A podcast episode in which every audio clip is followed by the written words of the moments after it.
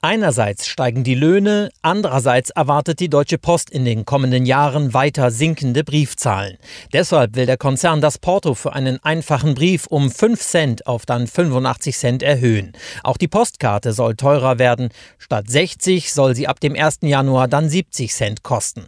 Allerdings hätte die Post das Porto wohl gerne noch stärker angehoben. Mit den jetzigen Planungen würden die steigenden Kosten pro Brief und auch die Investitionen in mehr Klimafreundlichkeit nicht nicht ausreichend gewürdigt, heißt es aus der Bonner Postzentrale. Aber die Bundesnetzagentur hatte kurz zuvor enge Grenzen für neue Preiserhöhungen gesetzt. Die Behörde begründet das unter anderem mit einer gestiegenen Produktivität bei der Post und den ebenfalls gestiegenen Gewinnen im Paketbereich.